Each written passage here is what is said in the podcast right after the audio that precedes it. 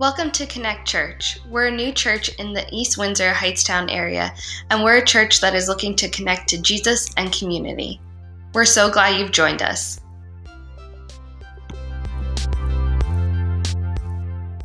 Hello, everyone. Welcome to Connect Church. My name is Frank. I'm the pastor here. We're just so glad that you joined us today.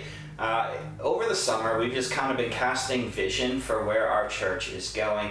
If you're new today, no worries. I'll catch you up a little bit. So, Jesus' charge to the church before he went back to heaven was to go and make disciples. And so today, if you're a follower of Jesus, if you're not sure, if you're just checking it out, uh, the purpose to following Jesus is to one, abide in him, get to know who Jesus is, know his voice, understand, be obedient, change the way we think, let the Spirit guide us, be part of community, and then once we are part of all of those areas where we grow, we're called to disciple.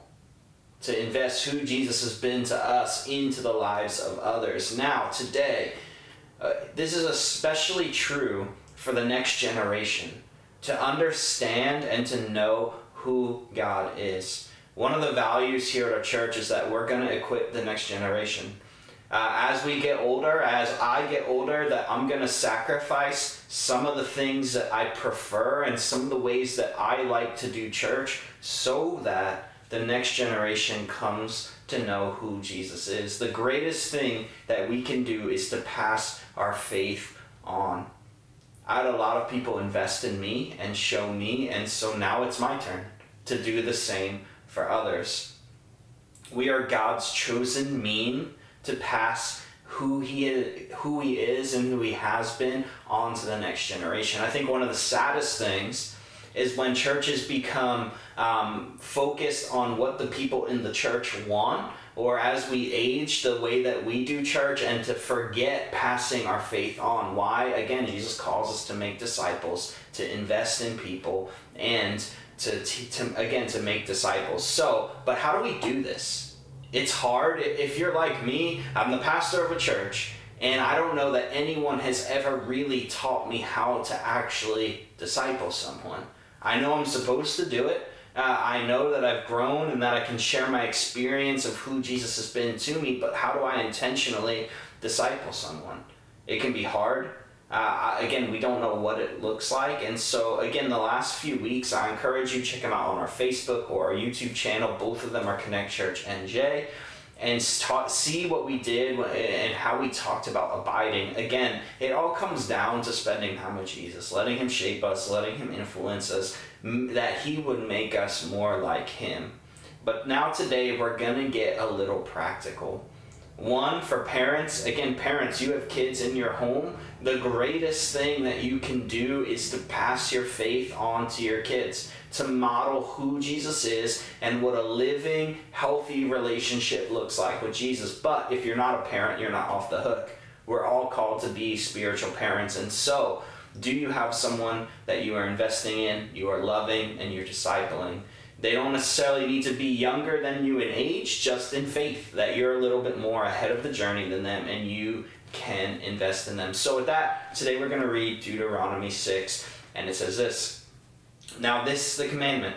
The statutes, the statutes and the rules that the Lord your God commanded me to teach you, that you may do them in the land to which you are going over to possess it, that you may fear the Lord your God, you and your son and your son's son, by keeping all his statutes and his commandments, which I command you, all the days of your life, and that your days may be long. Hear, therefore, O Israel, and be careful to do them, that it may go well with you, and that you may multiply greatly.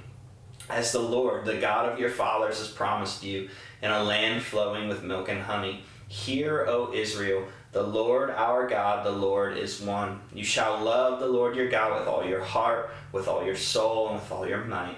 And these words that I command you today shall be on your heart. You shall teach them diligently to your children, and shall talk of them when you sit in your house, when you walk by the way, and when you lie down, and when you rise. You shall bind them as a sign on your hand, and they shall be as frontlets between your eyes. You shall write them on the doorposts of your house and on your gates. All right, so the first thing we see from this passage again, love God. We need to love God wholeheartedly and have these commandments written on our heart. Again, the heart is the reflection of who we are, it's the source of life. The things that come out of us, the words, the actions, the thoughts, they are who we really are. I know myself, oftentimes when I get angry or I say something I shouldn't, I think, where did that come from? And it's easy to kind of blame other people, but the truth is, it's coming from my heart. And so I, at those moments, I need to check my heart and ask God, please continue to work in my life. I love you. I want to follow you. I want to be obedient to you. Again, we see here having written the God's word written on our heart means it's part of the deepest parts of who we are. Oftentimes in church, we know a lot of head knowledge and we're able to, to talk and rattle off good theology, scripture verses, and, and all of that is good. But if the gospel misses our heart and it doesn't transform our lives, the way we think, the way we live, the way we act, we're missing it. So you can have all the head knowledge in the world, but if it's not transforming us on the deepest core of who we are, we're missing. And this is why it's important when it comes to discipleship. See, when it's not transforming us and we just talk about the knowledge that we have, it often leads to hypocritical and inconsistent behavior in our lives. We keep the commandments mechanically or partially, and we look for ways to maneuver around the law of God that benefits us most. Again, but God affects every part of our lives. And this matters when we're discipling people and when we're equipping the next generation because people are sensitive to inconsistency. This is one of the biggest reasons the younger generation continues to turn from faith. Why?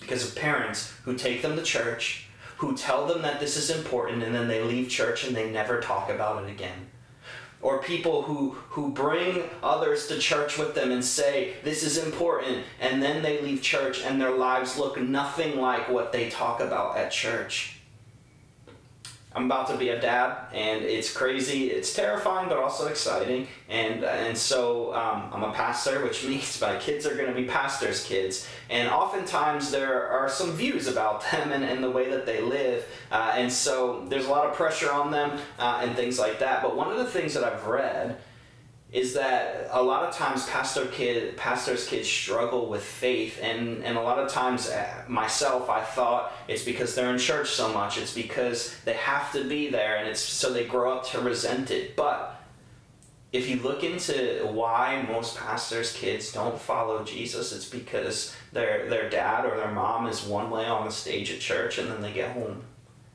And the things that they tell other people to do they don't live them out themselves and it's the hypocrisy that makes them turn away from faith. Again, we need to be genuine in our love for Jesus. If we wholeheartedly love Him, it changes the way that we live. Again, what we love, we're passionate about. And what we're passionate about, we talk about it and we give time to it. Today, when, again, when's the last time you gave your best time and attention to God? To be still before Him, to let Him speak to you, to, to learn from His Word that it would transform your life and teach you more of the story of God. Again, we put time in the things that we love. And if we're honest, a lot of times we say that we love God, but then our actions and, and where we invest our time, it doesn't line up.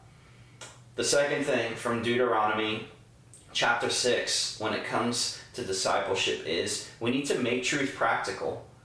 We need to apply the gospel practically. How does this actually affect my life? And, and Deuteronomy 6 is really clear about this, and I think it's incredible. Uh, it's not promoting family lectures where, like, you gather people around or your family around and you're like, okay, today, this is who God is, and today this is how we're going to follow Him. But as we read it, references as you sit, as you walk along, as you lie down, as you get up, it refers to the normal routines of daily life. See, it's not a series of lectures and classes, but it's sharing life together. As we go from different areas of our life each day, it's an opportunity for us to share who God is and how He's working.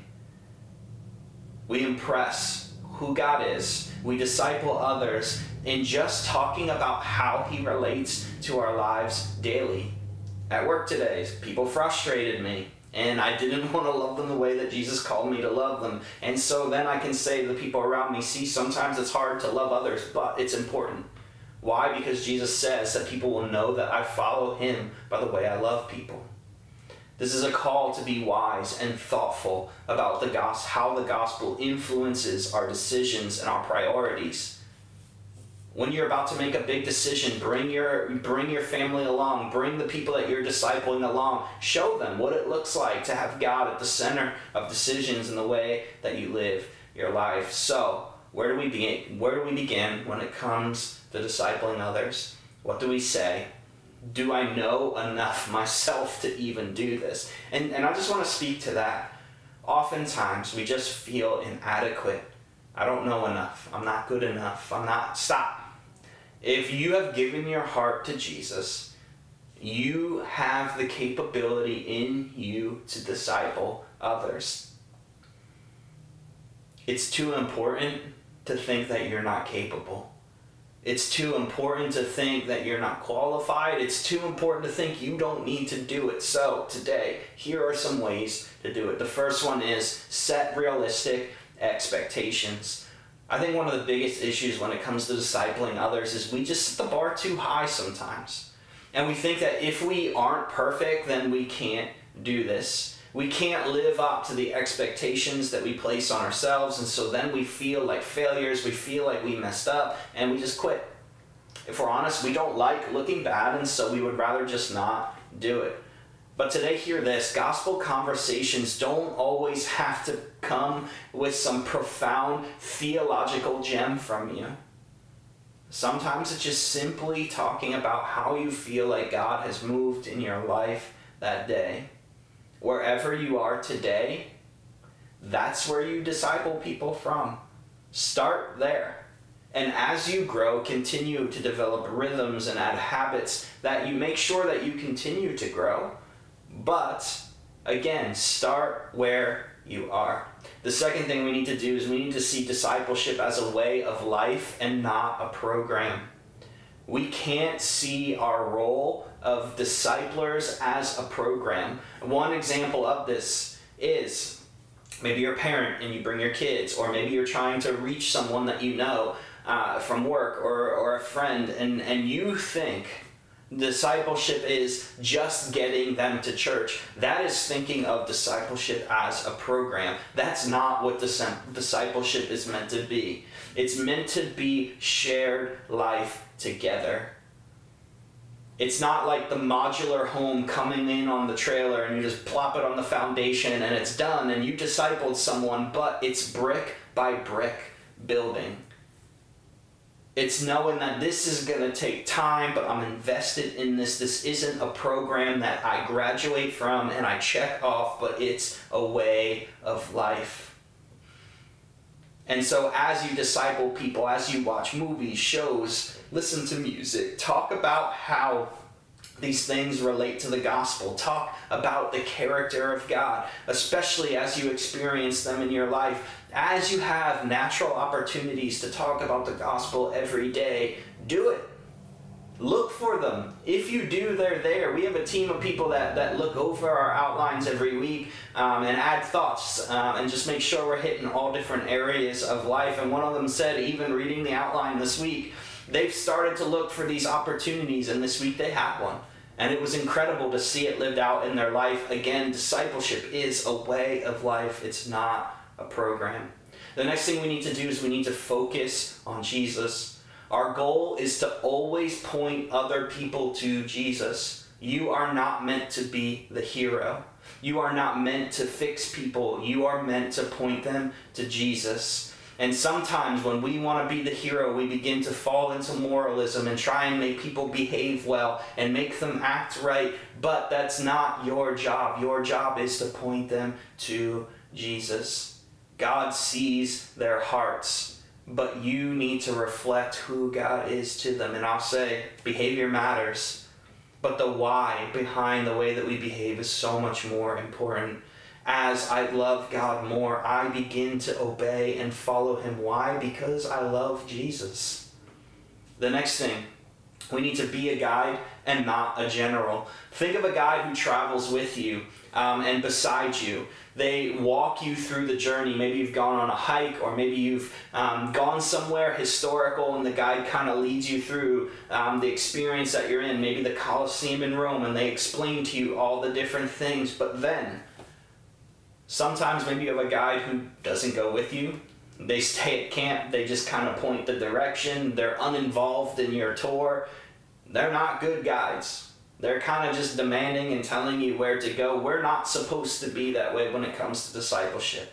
We're not supposed to be the experts with all the answers, boldly pointing the way, but we're to travel with people as guides guides who have knowledge, wisdom, and experience of the journey with Jesus, and we point people back towards Him along the way. We're still learning and growing ourselves, but we say, hey, maybe you've gotten a little tra- off track here, you need to head back. Or maybe, hey, this is an area that you can grow in, but I'm going to walk with you through this and show you how Jesus can transform this part of your life. Next, we need to feed our own growth. The best teaching the best discipleship comes from the overflow of what you're learning. The sad part is, when it comes to following Jesus, a lot of us at some point we stop learning. We stop growing, we stop reading, we stop um, spending time with God. But if you're not growing and you're not continuing to learn more about the gospel, you have nothing to give others. And, and that may sound a little harsh, but the truth is, if you're not growing, you have nothing to give. And so today I would say, how can you grow? How can you invest in people out of the overflow? Uh, and for me, one of the biggest challenges in, in becoming the, the lead pastor of a church is there are a lot of people around me who are growing, and I need to make sure that I'm investing in myself or I have nothing to give them. And, if I don't have anything to give them, they're going to go to other places to look for it. And, and sometimes we get content, we get complacent, and we stop today. Feed yourself. Then teach by example. Again, we often focus on discipleship as what we say, and what we say is important, but we can't forget that people often learn most from what we do. People are watching us they see our actions as much as they hear our words, they see our actions a lot more. And so, how is the gospel framing how you live each day in your home, in your community, at your work, and beyond? Is God's love and grace and mercy showing through your life? Is the fruit of the Spirit evident in the way, in increasing measure? Are you growing in gratitude and joy? And if not, why? Again, we need to lead by example. One of the worst phrases that I can't stand when I hear it is pe- when people say, um, do as I say, not as I do. That's garbage. What you say and what you do need to line up. It can't be that you just get to say what you want and then do whatever you want. Again, people see that and it often pushes people away from following Jesus. May our words and our actions align and show that Jesus is working in our lives. The last thing we need to do is we need to pray with them and for them. Prayer matters, it's important. If we're not praying, oftentimes we aren't living in the fullness of what God wants to do in our lives. Think about the opportunities that you have each day and use them to pray together. Maybe it's a car ride and, and, during the car ride, just turn the radio or podcast, whatever you're listening to in that moment, off for a minute and pray together. God, wherever we're heading today, work through us. Would we just be a testimony of your love and your faithfulness? Again, prayer is a great way to grow together with people. And so today, as we close, if you never made the decision to follow Jesus before, I want to invite you to be part of his story.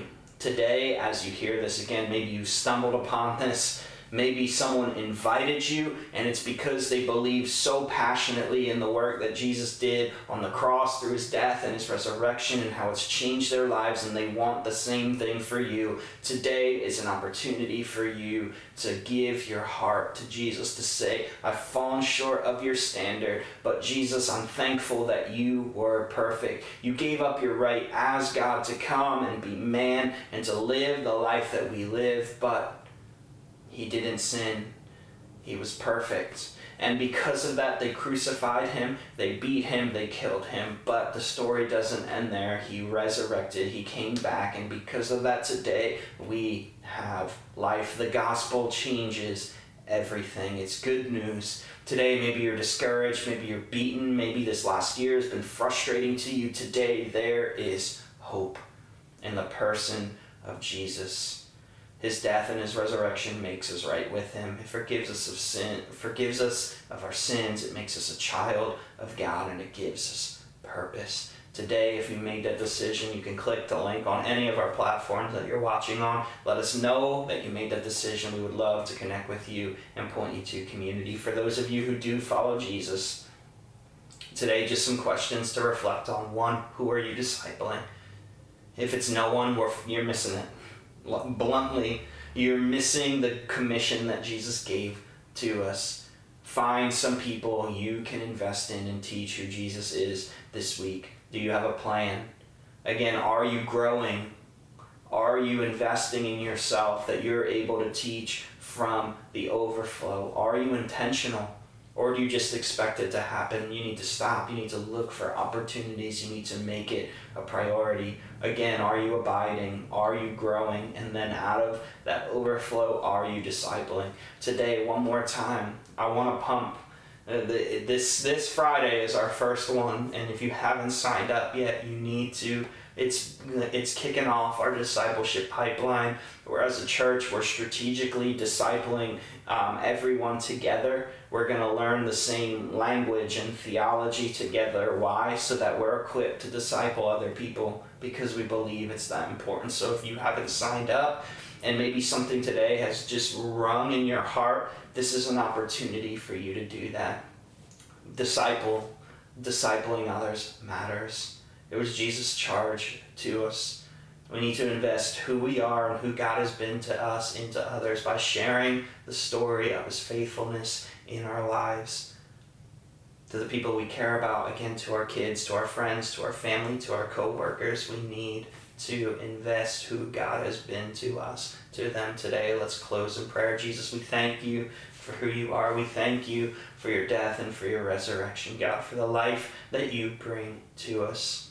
God, as we spend time, as we abide, as we grow, would you just send people our way to disciple, to love, to invest in? God, would we be intentional? God, would the way that we live our lives draw people to you, not push them away? And God, will we just minister and disciple out of the overflow? God, just fill us today. Would your spirit work in our hearts and in our lives? And God, as your love transforms us, would there just be an overflowing joy that comes out of our lives, that people see who you are in the way that we live. In your name I pray. Amen. Have a great day, everyone. Thank you so much for joining us.